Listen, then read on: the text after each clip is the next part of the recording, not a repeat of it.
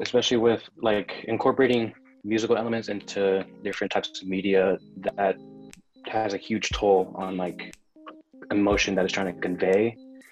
And it just makes experience more immersive and kind of like amplifies the emotion. Hello everyone. This is cesar gonzalez from all things music that was Gabriel Castellanos, a 10th grader in high school. When asked how he believed music had effects in media, this was his response. With this response in mind, we will be studying the effects of music in today's episode Musical Effects.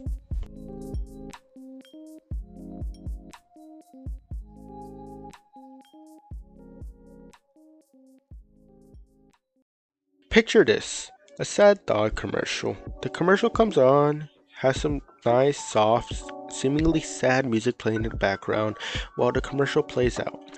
At, once the commercial ends, most likely you'll feel sad, maybe be sympathetic towards the dogs, and have some tears in your eyes. This is the effect that music can have on a person.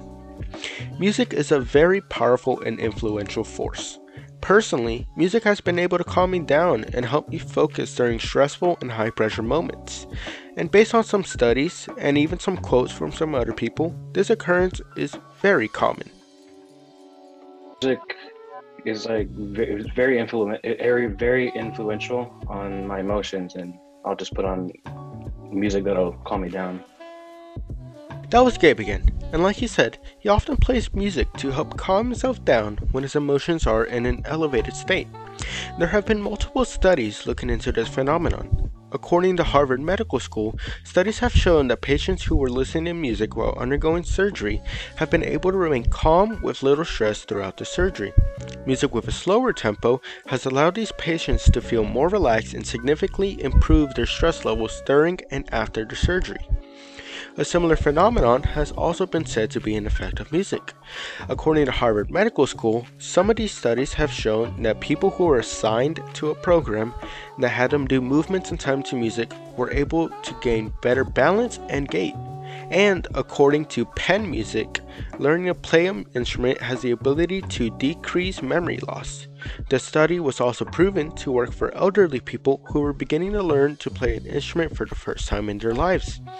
In fact, my friend Gabe has also had very similar experiences to these studies.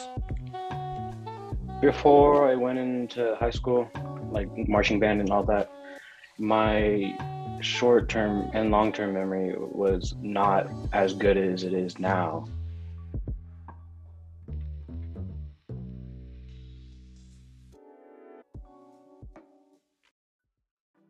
Now, I know what you may be thinking.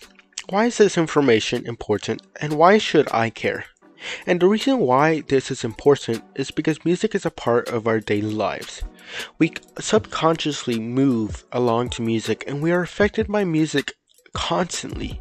It is good to know how this music affects us and how we could possibly benefit from these effects. If we can use this music to improve our lives, then possibly we could very well live happier lives. We can use music to improve our minds and to help calm down our emotions.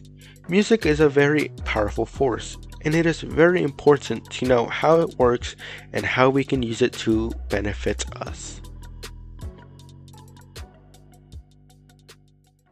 Now, I hope you all were able to enjoy today's episode, Musical Effects, and I hope you were able to gain a better understanding and maybe acknowledge a subject you never really would have thought about.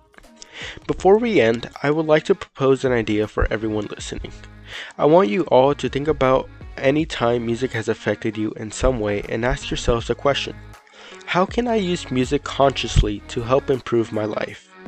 Now, with that question in mind, I would like for you all to ponder, and I want to thank you all for listening to me. I am your host, Caesar, and this was All Things Music.